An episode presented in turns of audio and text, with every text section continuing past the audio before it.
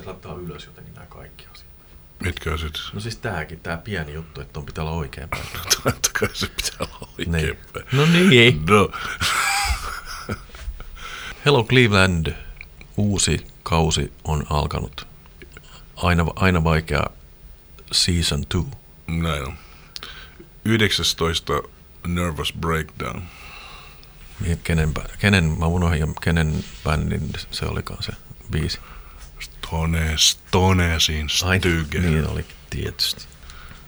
Jutellaan henkilön kanssa, joka on ollut todistamassa, miten Amerikka tulee Suomeen ja miten, miten tuot, tuotteista, oheistuotteista tulee tärkeä osa bändin toimintaa. Ja Beavers Farkut menevät kaupaksi. Joo. Puhutaan tässä aika paljon Hurricanesista, sitten vähän Baddingista ja muutamasta muusta bändistä. Myöskin vähän, erittäin vähän Mick Jaggerista ja Beach Boysista. Ja ollaan back to the 60s. Back to the 60s on myös merkittävä. Tässä vakio maininta, että suoratoistopalveluissa lyhyesti sanoen löydämme nimellä Hello Cleveland ja Instagramissa nimellä Hello Hello Cleveland.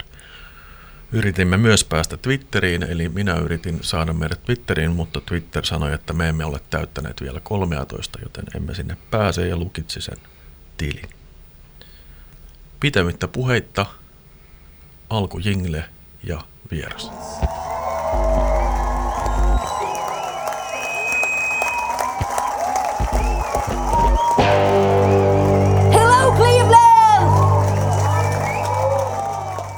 Meillä on tosiaan tänään vieraana Kari Aulo. Nimenä ei niin valtavan tuttu kaikille, mutta pitkän uran tehnyt ja, ja monessa mukana ollut hahmo.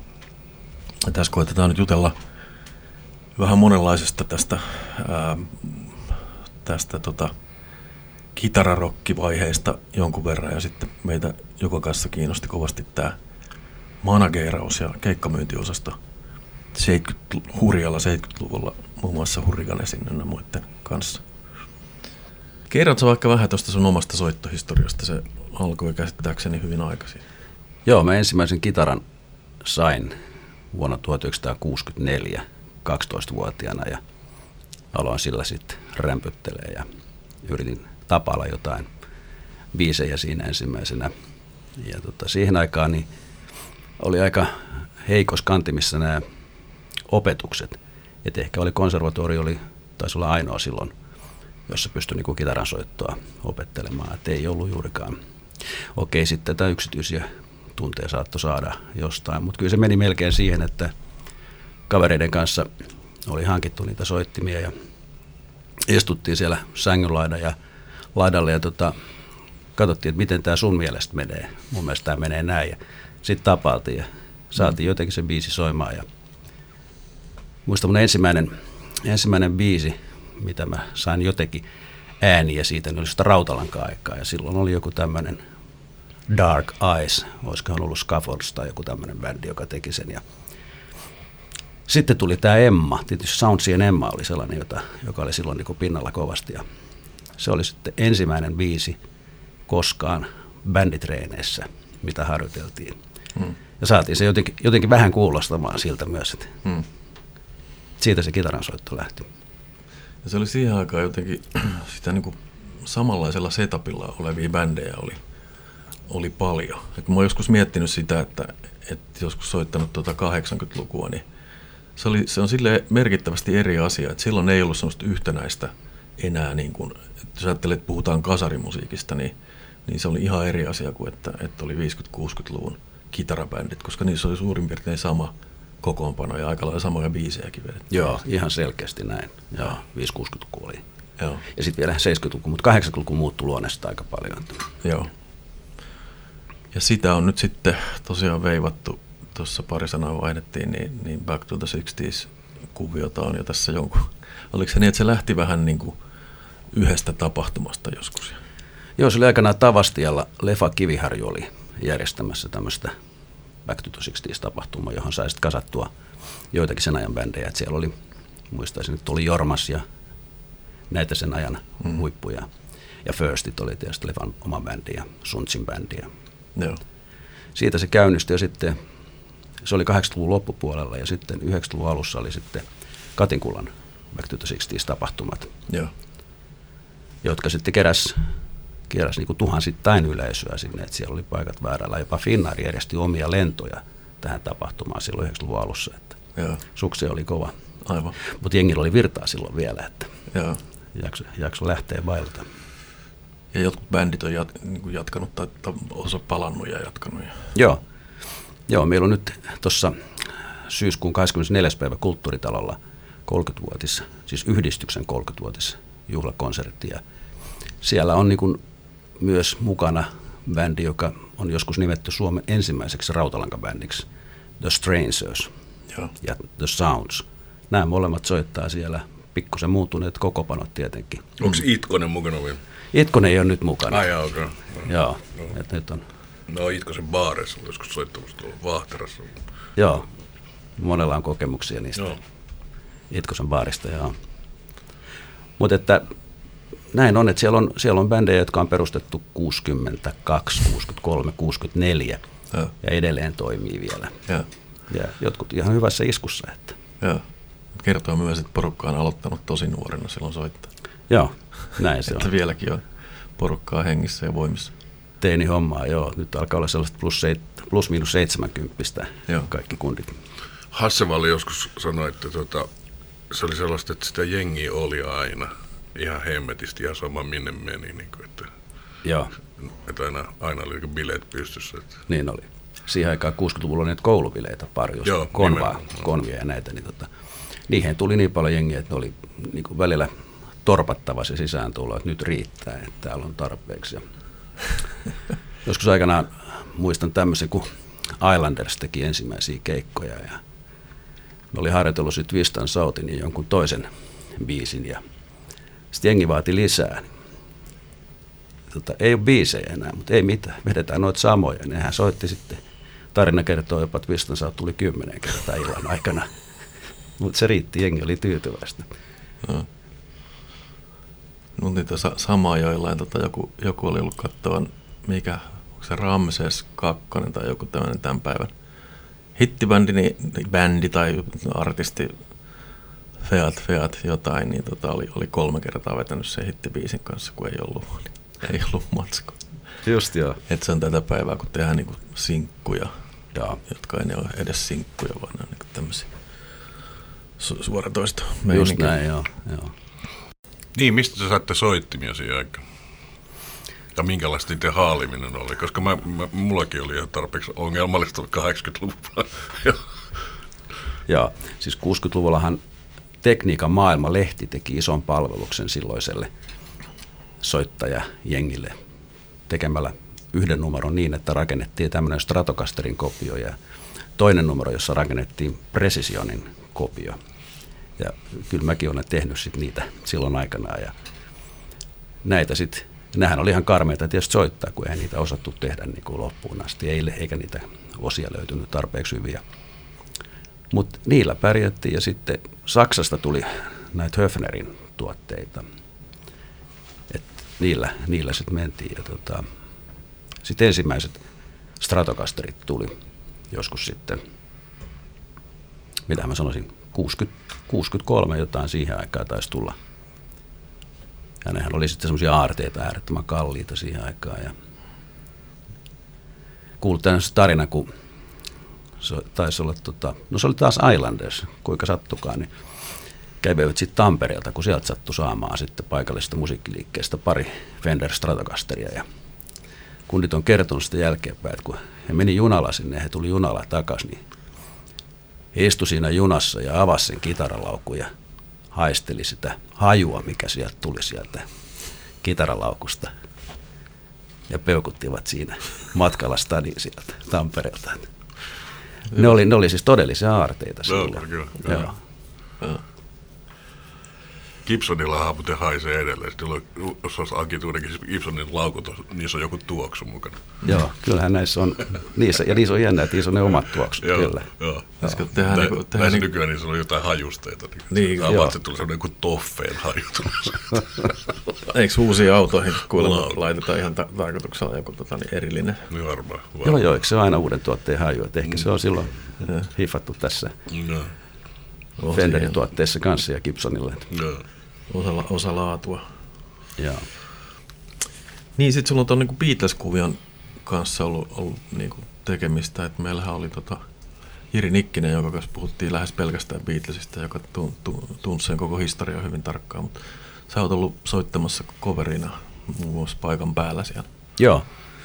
Joo, mehän on sit 60s-musiikkia tietysti soitettu, eli soitettu niitä samoja biisejä kuin silloin 60-luvulla, niin tänä päivänä vielä. Ja sitten jonkun verran siinä oli Beatlesia ohjelmistossa ja sitten oli tänään kaveri kuin Heikki Lehtonen, joka on järjestänyt vuosikausia matkoja Liverpoolin Beatle-viikeille.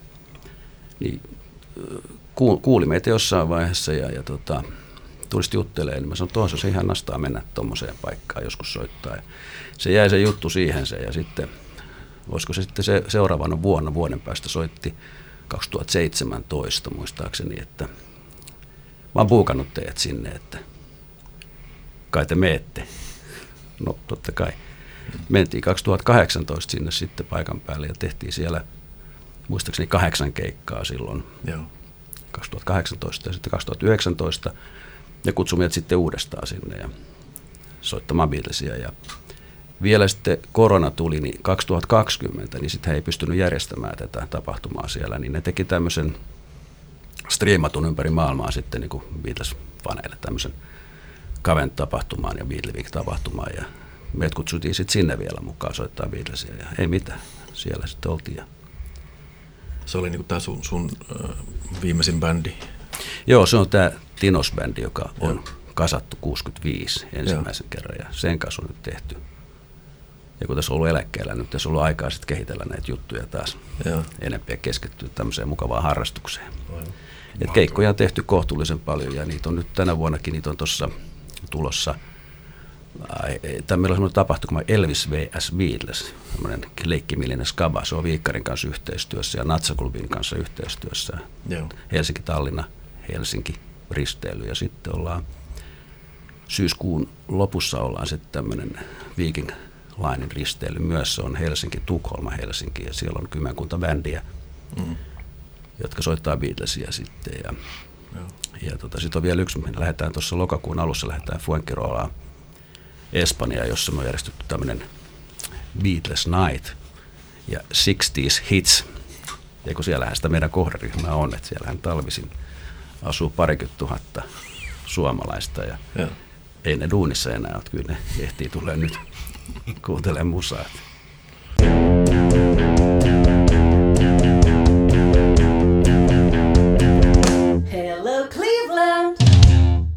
Joo, jos mennään vähän tuonne 70-luvun manageraushommiin tai ylipäänsä on kiinnostavaa tämä niin kuin manageraus ja keikkamyynti, mistä me ei ole tässä vielä kenen kanssa, kenenkään kanssa oikein kauheasti puhuttu.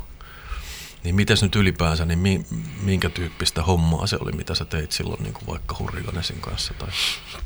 Joo, se lähti käyntiin oikeastaan siitä, että 74 joskus keväällä perustin kaverin kanssa, Pekka Itkosen kanssa perustettiin semmoinen kuin viihdemarkkinointi kommadiittiyhtiö.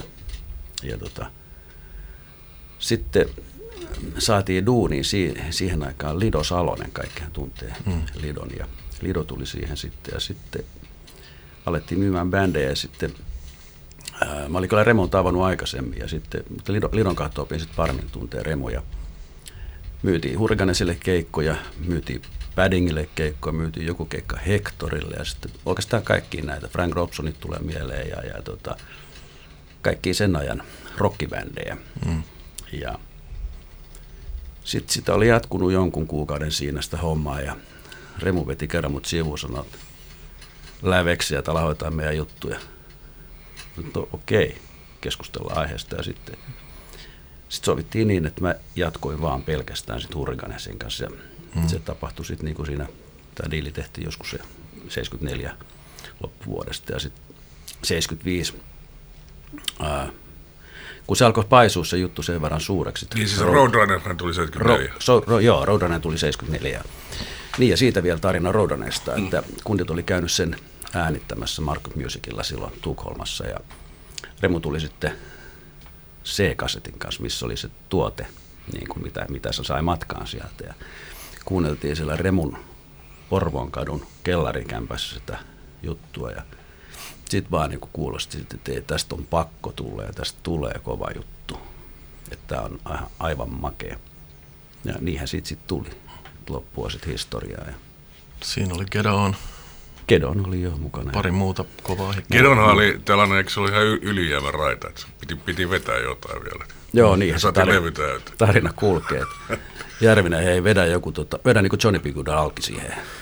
Sitten, sitten oli joku tarina vielä sanoi, ja et sitten naura. Kun ne sanat oli niin kuin, Joo, joo, ja sitten niinku tuli paljon, vähän niin kuin Jack Berryn tyyliin, että tuli tota paljon amerikkalaisia paikkakuntia. Joo. Joo, mutta ihan hienosti ja se onnistui. Ja kyllähän se biisi sitten menestyi. Sitten tuli 74 loppuvuodesta tuli European Pop Jury, jossa Organes voitti sen kisan ja siellä oli mun mielestä tällaisia niin kuin sen ajan kovia nimiä kisailemassa siitä, mm. että kun kaikki yleisradio toimijat ympäri Ne. Eurooppaa lähettiin niin omat ehdokkaansa sinne ja olikohan siellä englanninkielen taitoisia ihmisiä arvioimassa. Kyllä siellä oli mun mielestä, kyllä siellä oli mun mielestä, mutta tota, niin no tästä englanninkielestä nyt voidaan hyppää semmoisia, se, kun oliko se Phil Lynott sanoi joskus sillä tavalla, että tota, voi vitsi, toi jätkä on keksinyt semmoisen jutun, mitä mä oon aina miettinyt, että miten voisi niinku puhua ja laulaa englanniksi, ettei se tarkoita mitään. Aivan loistava. Joo, ja Aivan tämä loistava. tarina on tosi. Joo. Mä muistan lapsuudesta sen, niin kuin tuo, se levy, tai siis mä en mä sitä levy, mä oon ollut niin kakara, että mä en sitten ymmärtänyt, että mikä levy se on, mutta se oli se Tälähäsin läsi, oli niin kuin se, joka kolahti ainakin meillä Espoossa, se, Joo. niin kuin, ka- kaikki hakkas pulpettista. Joo. Joo. se oli niin kuin se juttu, eikä se että se oli, se oli vaan jännä juttu. Tai niin, kuin, että, Joo, se on totta. Moni on sanonut sitä, että se Ain't What You Do oli sit niinku se yksi okay, kanssa joo, raju, mikä putosi kau- paremmin, mutta Ja se oli ihan niiden oma biisi. joo, Siellä oli kai muutama coveri ja sitten oli aika, aika monta niitä omia. aika lailla omiin biisiin, että siitä se lähti se Joo. omien biisien tekeminen. Joo, että kyllähän, siis nythän Kedon on tänä päivänä, kun itsekin Keikolla on jostain syystä nyt soitettu viime aikoina Encore-biisinä se, kun tänä päivänä se jokainen bändi saa se Encore, Niin. kun se jengi on sen verran vauhdissa siinä loppuvaiheessa, niin kyllä me on vedetty se Kedoon. Joo, joo. Ja kyllä se sitten niinku repee viimeistään siinä kohtaa sit se jengi. Että on se biisi, se on ihmeellinen taika ja sen voi spiikata sillä tavalla, että nyt tulee suomalaisen rockin kansan sävelmä numero yksi. Tiedättekö mikä se on? Niin kyllä sieltä melkein nousee kädet pystyyn, että se on Kedon. Joo. Ja toimii edelleen. No oliko yhteistyö Revun kanssa hedelmällistä ja helppoa? Veit sanat suusta, niin just menisin. Joo, siis kyllä Remu ties, ties mitä se halusi. Ja tota, mutta yllättävän hyvin se yhteistyö meni sillä tavalla, että tietysti jo- jos sanotaan sitten, sitä oli jatkunut se 74, 75 ja 76, jolloin se meidän yhteistyö päättyi. Niin sitten me ehkä ajateltiin asioista vähän eri tavalla ja sitten kun kaikki ihmiset eivät halua nähdä vaihtoehtoja asioissa, mm-hmm. niin sitten saattaa olla niin, että Näkemyksiä oli varmaan Remulla aika monen. Kyllä, kyllä joo. Ja tota, sitten sit vaan jostain syystä, että nyt, nyt tämä on tässä sitten. Että se meni, meni sellaiseksi sitten, että, Joo. että oli mukavampi tehdä jotain muuta sitten. Mutta se oli, se oli pitkä rupeama kuitenkin, että ja hieno kokemus, hieno kokemus. Siinä saatiin paljon, paljon aikaiseksi, että just se, se oli niinku, ja sit se noste, mikä siinä oli, se oli parasta aikaa sillä mm. bändillä silloin, niin saada olla se mukana siinä, kun Se se, lähti helppo, nousuun. helppo myydä. Se oli helppo myydä, siinä tuli sitten vaikeuksia sovitella niitä keikkoja sinne, mm. ja jotenkin järkeviä ajomatkoja ja niin poispäin. Ja, mutta sitten siihen kuului siihen hommaan se, että se, ne keikat, keikat ja sitten kaikki sopimukset ja kun se bändi oli niin, niin mielettömän suosittu, niin sitten kaikki tahot lähestyi, että miten me voitaisiin saada jotain siitä bändistä irti. Ja tehtiin sitten jotain, no koitettiin karsia sellaiset turhat pois ja sitten tuli tämmöisiä, kun Sellin mainos tuli ja mm. jotain vastaavan tyyppistä. Et, ja jos oli niinku, Mites tota, kuin, kuin paljon sä luulet, että toi Hurricanes siinä aikana muutti niin kuin bisnestä tai niin kuin tota, muuttuko niin kuin maailma 74-76 välillä jotenkin se, toisenlainen? Se muuttui ihan täysin silloin jo. Et silloinhan niin kuin järkkärit oli tottunut siihen, että ne sanelee, mitä tehdään. Mm. Mutta se oli niin kuin Cliffa siinä kohtaa, kun joku tarjosi jotain bändistä, niin sitten vaan piti todeta, että, että ei, ei se käy näin, mutta jos sä tämän annat, niin sitten se saat tämän bändin. Mm. Ja sitten mun mielestä tästä oli selkeästi seurauksena se, että hintataso nousi. Ja sitten järkkärit oppi ymmärtämään sen, että olemassa siinä bändejä, jotka vetää yleisöä sinne, niin pitää maksaa. Mm. Ja kyllä ne oppi sen. Ja mun mielestä sitten olosuhteet parani kaiken kaikkiaan, että kyllä me siinä oltiin aika tiukkoja. Että, että tota. Ja sitten joku sanoi, että kenelle se nyt sitten milloinkin kunnia kuuluu, mutta joku artisti sanoi, että Remu on niitä vaikuttanut aika paljon siihen niin kuin niiden keik- keikkapaikkojen olosuhteisiin että vaatinut, että on niin kuin vessalöytö ja muuta. Joo, siis toi on ehkä semmoista yksityisdetaliikkaa sit siinä, että, mutta yleensä niin kuin, että, että, että, että kyllä se osasi tulla paikalle ja osasi kyllä kuitata siitä, jos paikat ei ollut kunnossa. Että kyllä se niin kuin, sitä ja. kautta se, joo, mutta kyllä se niin kuin olosuhteet parani. Ei nyt alkanut suoraan bändien puolesta rakentaa taas uusia mm. tiloja ja mm. muuta, mutta kyllä se vaikutti siihen, että mitä tulevaisuudessa kun tehdään, tehdään rempata ja muuta, niin tehtiin paremmaksi. Että Joo. Joku Paula Koivinen on joskus kertonut, että kun ei ollut WC-tiloja mm. sen ajan paikoissa. Ja se on totta, no kundellahan se oli helpompaa käydä mm. siellä halrukasan takana. Ja mutta naissolistille nimenomaan kiusallista. Paitsi yksi yksityiskohta, Mata Valtonen oli meillä, niin kertoi, että Bakkara sai yhdelle paikalle, keikkapaikalle aikaan, oliko se nyt sitten vessa vai suihku vai mitä se oli. He vaati, että se pitää olla heitä varten sitten rakennettiin. Joo, se on, se on ihan uskottavaa. Oli sen verran, sen verran kova nimi siinä kohtaa. Että. Kyllä, kyllä, tuli tuolta maailmalta, niin oli tottunut siihen, että siellä oli jo vähän Joo. paremmin asiat. Sitten oli Hurrikanen silloin näitä jotain vaatediilejä, jotka oli myös niinku aika uutta, eikö niin? Oli joo, se oli, tota, no Beavers oli se merkittävä joo. taho ja Beaversin Massemajava, niin tota, hifasi tämän bändin, että tässähän on niinku markkinointia mm. yhteistyötä ja niin siitä tuli sitten sellainen niinku, tavallaan mannekin, mm. että keikoilla näkyy, Beavers näkyy vahvasti niinku erilaisilla tavalla. Että siellä oli, no Kissellä oli se tunnetun, oli se Eikö Skobe, hot, missä oli sitten... Eikö Hot Wheelsin kannassakin? Tai siinäkin olla jotain näkyy. Joo, ja, ja tota, Beavers taisi olla, äh, luin jostain, että oliko se toinen vai kolmas suomalainen tuommoinen niin nimekäs farkkumerkki, että ensin oli Jamekset vaan olemassa, joka oli James Deanista tullut ja Joo. sitten Beaversit, jotka tuli omistajan nimestä. Joo, se, se on näin joo. Ja sitten siellä oli semmoinen ihan ensimmäisenä taisi olla semmoinen kuin Vaaksa, farkut, okay. joka oli niin 50-luvulla jo. Ja mutta se ei ollut niin trendikäs. Se ei ollut, ihan se oli vasta sitä harjoittelua, mutta Masse Majava joskus kertoi Beaversin alkuja, että hän niin kuin sai niitä ensimmäisiä farkkuja sillä tavalla, että sanot, kun kävi satamassa, kun merimiehiä tuli sitten ja niillä oli sitten farkkuja, kun ne tuli jostain Briteistä tai Jenkeistä tai muualta. Se sanoi, että se osti niiltä housut pois ja katto kaavoja sieltä ja, ja. rupesi duunailemaan siinä näitä. Mutta se oli tavallaan Hurrikanisilla myöskin yksi osa sitä niin kuin imagoa vahvasti, että, että piti myöskin näyttää hyvältä. Joo, kyllä se oli joo. Ja sitten tota, no Beaversiin liittyen, niin Massemajava toi paljon semmoista second hand kamaa Jenkeistä.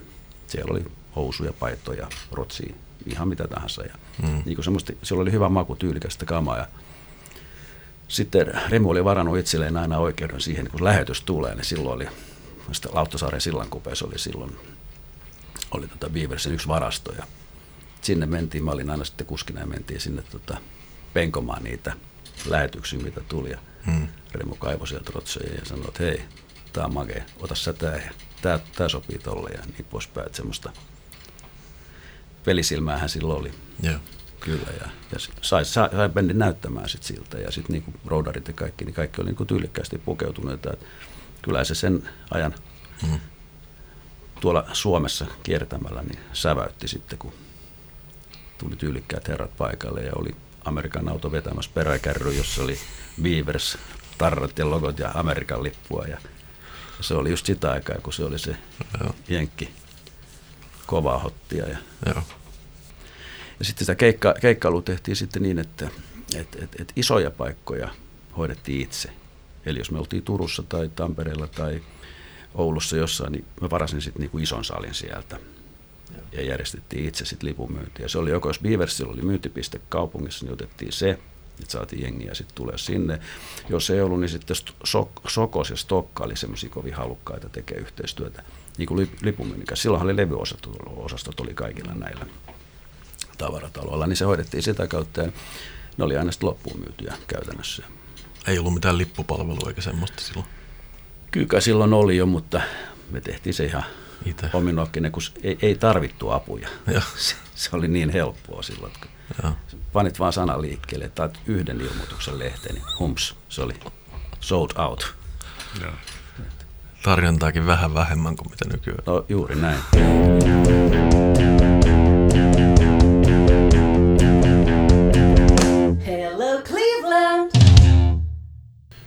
Niin, tuosta pitää sanoa vielä, huomasin tämmöisen faktan tuosta Roadrunnerin kannesta, että sehän on niin kuin ensinnäkin Suomessa valittu mm, jossain erilaisissa, mi- mitä lienee instansseissa, niin parhaaksi levyn kanneksi, mutta myöskin ulkomailla päässyt tota niin, tämmöinen kirja kuin äh,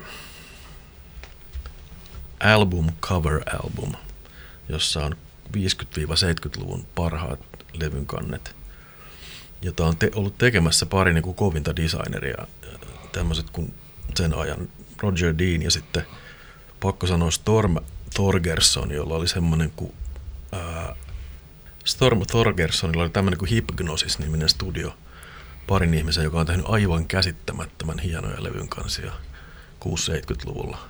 Kannattaa tutustua. Hypnosis löytyy ihan Wikipediasta ja niitä kansia, Pink Floydia ja ynnä muuta, niin siihen kirjaan ainut suomalainen kansi, joka pää, pääsi, niin oli toi Roadrunnerin kansi. Joo, eikä varmaan syystäkään. Tai se nimenomaan kuuluu sinne. Että Joo, se on kyllä Joo. tyylikäs. ihan hieno, täytyy tutkia tuota. Joo. Hypnosis on Mun mielestä siitä on tullut joku dokkari tullut siitä. Joo, on, on, joo, joo, kyllä, kyllä. Se oli hyvä kanssa. Tota, niin, hankala nimi. Storm Thorgerson, vaikka se on niin brittikaveri. Joo, kuulostaa kovin Ihan pohjoismaalaiselta. e- varmaan jotain tämmöistä taustaa. Öö, mitäs sitten tästä, niin kuin, tietysti sulla on nyt pääasiassa varmaan siitä hurrikaanisesta niin tai eniten kokemusta siitä myynnistä, mutta sitten 70-luvusta, niin, niin tietysti yksi, mihin, mihin on törmännyt aina, on Tappi Suojanen, joka, joka on legendaarinen, joka kuvasti niin kuin ehkä sitä aikaa, miten villiä se oli se, se keikkamyynti osittain siihen, Joo. siihen aikaan. Sulle varmaan niin kuin myöskin olet kuullut näitä. Tappisuojainen tuli tutuksi kyllä. Ja- Että, Joo. joo. Huomasin, että itse asiassa on kuollut vasta tänä vuonna. Ihan alkuvuodesta. Luulin, että on niin kuin vanhempi hahmo. Että. joo, pärjäs pitkään. Mutta siis, että myi, myi että jos ei, jos ei niin kuin Danny kelvannut, niin pinnotetut talvirenkaat ki- kiinnostaako tai pakastetut puolukat. Joo, joo, joo kaikki, kaikki mahdollista, joo. Ja oikeasti niitä talvirenkaitakin, niin tää oli, niitä pinnotettuja talvirenkaita oli hänellä, oli tota, niin tanssilava, joka oli kesällä käytössä, niin talvella siellä niitä talvirenkaita. joo siis se oli, se oli niin kuin bisnesmies. Joo. Mutta sehän oli sit sitä niinku aikaa, että aika paljon käteisen kanssa pelattiin ja muovikassiin laitettiin seteleitä. Ja... Joo, se oli ihan luonnollinen tapa. Ja Tappisuojasenkin kanssa tehtiin yhteistyötä. Okei, ja joo. se, 75, 75 vuonna niin Tappi sitten halusi myös osansa Hurriganes-menestyksestä ja sitten sovittiin sillä tavalla, että, että okei, mutta osta sitten nippu näitä keikkoja. Että me sovittiin muistaakseni viisi keikkaa sitten niin kuin putkeen ja silloin oli sitten näitä rannikko, läntisen rannikko-Suomen paikkoja. Tulee jotain tämmöisiä Yläneen Valaslanta tulee mieleen ja Raumaa ja tämmöisiä, missä oltiin sitten ja ei mitään, sitten sinne vaan lähdettiin ja tehtiin viiden päivän rundi siellä sitten ja Tappi, Tappi oli sitten siellä huseeraamassa ja myymässä lippuja siellä lippuluukulla ja tota, sitten oli, hänellä oli semmoinen kaveri kuin Jukka Front oli silloin. Oli kai soittaja myöskin. Ei, se, mä en tiedä, ei, sitä mä en tiedä, mutta Mä sekoitan tässä manager-puolella Joo. ehkä myy bändejä. Elämä päättyi sitten surullisesti myöhemmin, mutta tota, joka tapauksessa tämä oli semmoinen aikamoinen veijari parivaljakko siellä, että No. jos toinen ei jaksanut myydä lippuja, niin toinen nukkui lattialla siellä lippukopissa ja sitten vaihdettiin osia, että nyt jos sä jaksasit, niin tule sä tänne. Kyllä se oli hulvatonta, mutta ei mitään. Rahat tuli ja kaikki, että Tappihan oli tunnettu siitä, että mikä oli sovittu, se hoidetaan kyllä. Okay, joo. Vaikka tosin, muista kun tästä hypätään toiseen asiaan, kun Danny aikanaan perusti 66 muistaakseni D-tuotannon, niin tarina kertoo sitä, että Danny oli kysynyt sitten Tappisuiselta, joka myy Danin keikkoja, että, että miksei hän saa samaa fyrkkaa kuin on Eino Grön ja Reijo Taipale ja muu. Kato, sä oot Danny niin nuori vielä. Että se riitti niin kuin kommentiksi ja sitten syntyi D-tuotanto. Näin tarina kertoo. Joo, ja sitten Tapin kanssa sitten rundi vedettiin läpi siitä, ja sitten Tapin sauna siellä Ylöjärvellä, muistaakseni Ylöjärvellä on, on kovin tunnettu paikka monelle, niin se vaan oli, että nyt jätkät, me lähdetään laskemaan rahoja ja me lähdetään meille saunaan. Ja sitten me lähdettiin Tapille saunaan ja laskettiin rahat. Ja, mutta sitten taas kun bändi ei ollut kovin innokas dokailemaan siihen aikaan, niin tota, otettiin rahat ja lähdettiin pois ja saunamatta ei sitten. Ja Silloin verot vähän unohtu osalta porukasta maksaa. kun jotkut saattoi unohtaa niitä. Joo, että se oli, Ihan viimeisen päälle ei maksa. Joo, kyllä nämä järkkäritkin hoiti sen asian sillä tavalla, että ne, kun niillä oli se ostettu se verolippu ja se nippu, että siinähän piti maksaa ennakkoon, kun sä hait sen lippupakan, niin verot Okei. siinä kohtaa sitten, ja muistaisin näin. Ja kyllä ne sitten ne myi niitä lippuja ja sitten ovimies otti sen lippu, se ei vaan missään nimessä repinyt sitä lippua, se otti sen ehjänä käteen ja sitten se keräsi ne siitä ja sitten se vei taas lippuluokulla ja taas samat liput tuli uudestaan. Me joskus tehtiin, Hurrikanisien kanssa oltiin tuolla Pohjois-Savossa ja, ja tota, oli myyty sillä tavalla niin kuin, tavallaan lippuriskikeikkana. No sitähän ei ollut sitä riskiä, mutta riski oli siinä, että joku voi väärinkäytöksiä tehdä. Niin mä menin sitten kuikulle sinne lippulupuille katsomaan, niin musta näytti siltä, että ne oli ne kiinteät niput oli siinä pöydällä koko ajan. Ne oli semmoiset irtonaiset, mistä rupesi lähteä. Niin no sen sai sitten kyllä järjestymään, hmm. kun asia selvisi, että näin on toimittu. Niin kyllä se hoitosta loppuu, mutta yrittäjä oli monennäköistä silloin. Joo, ja kyllä, kyllä. Mielenkiintoista seikkailua. Joo, joku järkkäri kolme lähti karkuun sinne, kun oli Joo. myyty niin muovikassin kanssa Joo, joo. jossain joskus. Se on tämä kuuluisa Mairi Liimatainen, mikä en tiedä kuka se semmoinen on, mutta kaikki puhuu aina siitä. Niin oliko se sillä, että siihen aikaan kun Ile oli bändissä, niin ei paljon se viinankaan läträtty.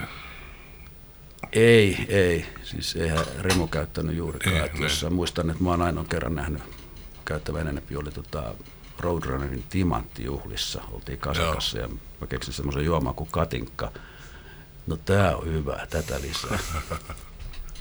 Mutta ei muuten sitten. Joo. No Kissel oli se vakio, vakio annospullo sit, mikä, Niin, niin. mikä oli sitten niinku oikeastaan. Niin mä ajattelin, että oliko se, oliko se sitten Albertin kanssa, että se lähti välillä lapasesta se homma. Joo, ja kyllä se pysyi hyvin sitten. Niin kuin se tuli vasta myöhemmin. Sitten. Se Nää, tuli, joo. joo, sitten niin oli nämä Häkkinen Järvinen bändi ja nämä tämmöiset. Mutta Hurricanesissa, niin se oli kuri niin kova, että Joo. siis roudarit ei missään nimessä poikannut säännöstä, että se oli aina skarppina selvinpäin ja hommat hoidettiin. Ja sama bändi teki sen ihan, Joo. Komeita. joo, se oli Olit sä niinku molempien Kissa Häkkisen ja Ile Kallion aikana? o, Järvisen aikana aloitin ja Joo. sitten Ile tuli mukaan sitten. Mitä se ero siinä oli? Kyllä se Saudi muuttui siinä bändissä ja tietysti kaksi erilaista kitaristia. Molemmat on hyviä kitaristeja. Ja Meininki oli sitten vähän, oliko se tasapainoisempaa sitten Ile Kallion kanssa tai vaikuttiko se siihen yleiseen toimintaan? Mm, Joo, siinä sä oot oikeassa kyllä. Että mm. Kyllä se näin oli. Että Oliko se niin, että Ile pyysi paremmin ruodussa nuorempana kollina siihen aikaan? kyllä, kyllä Ilehän oli herrasmies jo nuorena mm. poikana. Että, että hoiti hommat tyylikkäästi. Ja...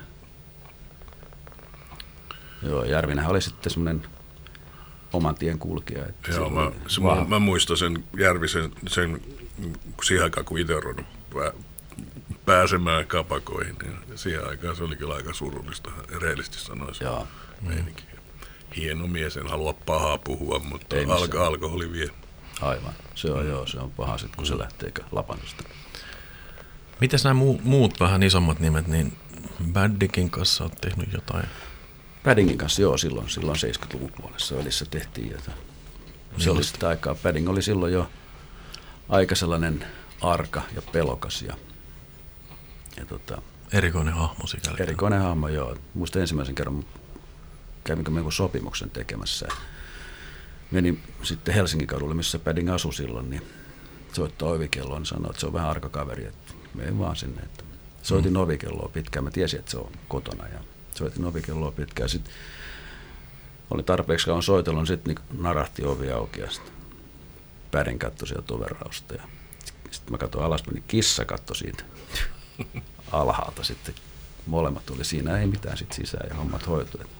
Kuvasi sitä semmoista arkuutta jotenkin, mm. mikä he, semmoinen herkkyys siinä kaverissa oli. Että sehän oli kiltti, ystävällinen. Ja, ja silloin kun se aloitti hommat, niin eihän se dokannut ollenkaan. Että, mm. että se sanotaan, että Joo. jotkut aikalaiset on sanonut, että ei se, ei se junu ollenkaan. Että. Joo. Oliko Paddingin kanssa silleen, että siitä niin kuin luotiin tällaista rockhahmoa vastoin hänen omaa niin kuin, tahtoa, vaikka toi vaan tuommoinen niin kuin, va, vai niin, mit, mihin se? Ei sit mun, mä en näkisi, että, että kukaan olisi niin kuin luonut. Se, niin. se, se, siitä syntyi semmoinen, että se, niin. se oli semmoinen aito rock, okay, okay, joka tykkäsi okay, myös no. tangoista. Niin. Humppaa Sehän, myös. Mä, ymmär, niin. mä ymmärsin, että hän niin kuin, tykkäsi tästä, Joo. tästä melankolia-osastosta. Joo. Mä muistan si, si, silloin aikana 60-70-luvulla, niin oli paljon soittajia, jotka kun keskusteli syvällisemmin, niin sanoit, että jotkut tangot niin tosi makeita, että toi Haavameren tuolla puolella satumaan, se on tosi hieno, mutta eihän sitä voinut sanoa julkisesti, mm. että se niin tykkää tällaista. Mm. Mutta Padding oli se ehkä, joka sanoi sen julkisesti ja esitti myös niin. Joo. Ja joku tarina kertoo, että ilman Emmaa Nummista, niin Padding-ilmiöt ei olisi koskaan tullut. Että Emma oli se, joka Saman kylän poika. roudasi sen niin kuin mm. sieltä esille. Mm. Somero tulee aina esiin. Joo, Somero tuli esille. Meillä oli täällä so, nuorempi somerolainen haastateltu. Henkka Illikainen, joo. Just joo, okei. Okay. Joo, mä, samoin mä luin tuon maanumisen elämäkerran ensimmäisen osan, niin siinä tuli myös kyllä tämä Badin kontakti aika, aika vahvasti esiin. Että, Just joo. Tota, niin ja teki biisejä myös, mikä niin kuin helposti unohtuu. Joo, aivan. Tämähän oli legenda tästä Valot-kappaleesta, että se olisi lähetetty Elviksen niin kuin kuultavaksi, että voisi vois sen vetää, mutta se oli jäänyt sitten Mä tiedän, tämä on näitä sitä aikaa, että lieneekö ollut postiosoite oikein. Mä oon kuullut sen saman, että se olisi mennyt jopa sinne. Joo. Tota, ja biisihän on sellainen, että uskaltaisi väittää, että tästä ei ole kauaa, kun jossain ryhmässä keskusteltiin tästä aiheesta ja todettiin, että jos Elvis olisi laulanut sen mm. biisin, niin se olisi jonkunmoinen hitti. Varmasti, se on aikaan, hieno kappale. Koska se on hieno biisi ja se on niin Elvistä kuin olla voi se kyllä, biisi. Kyllä. Et, eihän kuokaan kehdonnut olla tykkäämättä siitä, jos niin. Elvis olisi sen tehnyt.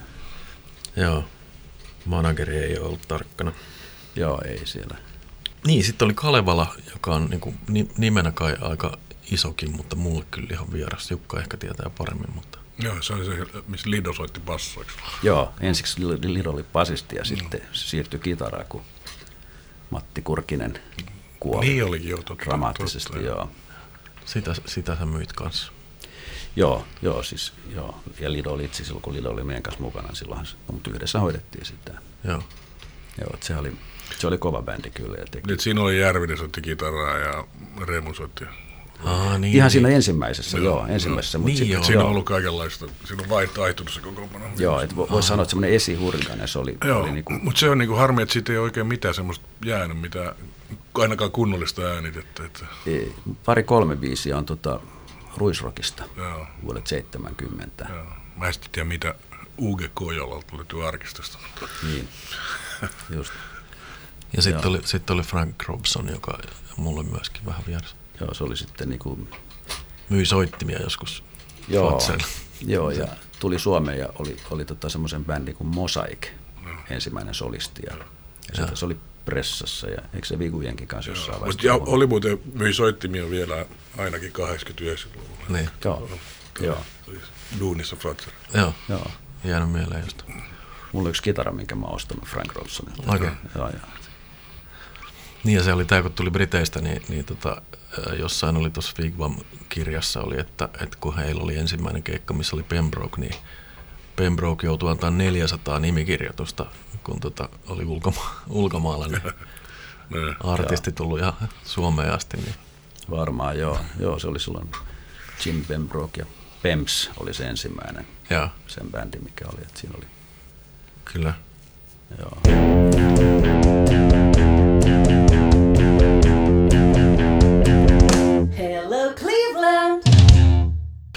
Sulla oli myös tämmöinen risteilybotski, johon liittyy pari suurta nimeä. Joo, se oli tota, iso vene, joka tuli hankittua ennen lamaa ja sitten lama-aikana niin pystyi pitämään sen veneen. Ja tota, sitten rupesin tekemään yhteistyötä silloisen Hakaniemessä olevan Strand Hotellin kanssa, joka oli silloin Intercontinental ja muuttui sitten Hiltoniksi. Ja, ja sieltä, sieltä tota, tuli asiakkaita ja, ja siellähän kävi paljon bändejä sitten tietysti asumassa, kun ei ollut kämppiä vielä siihen aikaan. Ja, niin ensimmäinen iso nimi oli 93, oli, oli tota Beach Boys. Ne tuli ja ne halusi lähteä merelle sitten ja lähdettiin merelle ja pyörittiin siinä päivä stadin edustalla ja, ja, ja tota, kaikilla oli mukavaa ja sitten tultiin rantsuun ja kundit sanoivat, että tämä oli kiva päivä, että meillä on soundcheck illalla tuossa kaivopuistossa, että lähden mukaan. No varmaan lähden mukaan. Mm. Totta kai se oli ihan mielenkiintoista päästä. Ja sitten lampsin sinne tota, jengin mukana lavalle ja sitten sain pyöriä siinä ja ihmetellä sitä jo siihen aikaan sitä kamamäärää, mitä oli, mm. niin kuin, oli ja sitä tekniikkaa, mitä että se niin kuin ihmetytti sellaista. Että tämä on aika komeata. Ja, ja, tota, niin, siinä oli siis laitteisto, joka oli niin kuin 80 000, siellä oli 80 000 sitten seuraavan päivän konsertissa. Ja Onko se muuten y- yksi kerta, kun ne on ollut Kaivarissa, koska mä oon ollut yhden kerran ainakin katsomassa. se on yksi ainoa kerta Kaivarissa. Sitten hän on ollut, niin kuin, mielestä joskus 60-luvulla oli Parolassa. Siellä oli niin tämmöinen festari. Siinä vaihtoi jo vähän jonkun verran tuota koko, kokoonpano. Että. Joo, tämä oli kyllä niin lähellä kuin mahdollista. Okay. Ainoa Brian Wilson oli, joka puuttu tästä. Joo, oli pitkään poissa. Joo, ja nyt taas ollut sit mukana, mitä ne nyt onkaan tehneet sitten. Ja Joo. ei mitään, se oli kiva pyöriä siellä mukana ja sitten viettää sitä iltaa siinä ja ei mitään, sitten mentiin, mentiin sitten, jatkot oli sitten siinä, teillähän on sitten, se oli Kaisaniemi, ei Kaisaniemessä, kun kaivohuoneella oli bileet ja Joo. se oli siinä. No joo. Sitten oli toinen oli, Rolling Stones oli sitten Suomessa ja ne varas sitten Botskin kanssa ja mä ajattelin, että mä menin jo kahdeksalta aamulla sinne, että jos tota noin, jotain voisi tapahtua, että kun eihän tiennyt, kun ne sanoo, että nämä on sitten sellaisia herroja, että mitään en tiedä sitten. Mä muistan sitten puolen päivän jälkeen, mä taas kysyin Respasta, että onko mitään kuulunut, niin sitten joku sanoi, että no sinne meni viimeinen iltapala just äsken sinne jonkun huoneeseen, että, että se kuvasi sitä, että Hmm. siellä meni pitkään ja no ei mitään. Siinä se homma hoitui sitten Hmm. myöhemmin. Mutta. Ja sitten on ollut muita nimiä, on tämmöisiä, ähm, Brian Setzer on ollut ja Joo. tuota, sitten Minkälainen oli Setzer? sehän on semmoinen niinku kiva kundi. Se viihtyy Suomessa kun kuulemma ihan muutenkin. Joo. Sitten mulla oli duunissa veneellä semmoinen Harri Haatanen, joka oli muuten aikanaan Massen oikea käsi Viiversissä, niin tota, kundit oli kysynyt sit siltä, että täällä on joku semmoinen levymyyntipaikka, missä on tota, second hand juttuja. Että, joo, ei se vei pojat sitten sinne ja jotain levyjä ne meni sieltä hakemaan, en tiedä mikä oli loppupelissä, mutta Mistä me vielä puhuttaisiin? Missä sä haluat puhua? Jos sä haluat puhua nyt jotain, niin sä saat johtaa tätä liidata. Oota. Tul, kaikki, kaikki nyt Fue- Fuengin rolaan.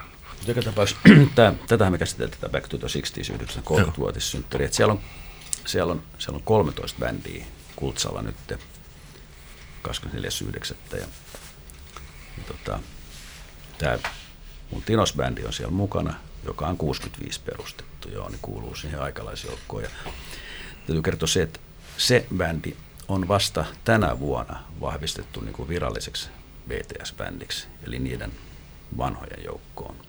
Et, et, Niin se on olemassa joku tämmöinen lista, missä on virallisesti Back to the on 60s. joo, back to the 60s.fi-sivustolla löytyy ne Ah, okei. vanhat bändit siellä, että se on ollut aika tiukka kampa siinä. Vai jos on 65 perustettu bändi, niin just just pääsee ja, mukaan. ja, ja niitä, niitä on kyllä paljon sellaisia, jotka on siellä perustettu, mutta ei, ei pääse. Ehkä se johtuu siitä, että mä itse tota, olen jäsenenä siinä yhdistyksessä. Ehkä se perustuu siihen, että siellä on niin kuin vanhat soittajat on jäseniä, henkilöjäseniä siellä. Ja ja niiden bändit sitten ehkä on sitten mukana, jos on.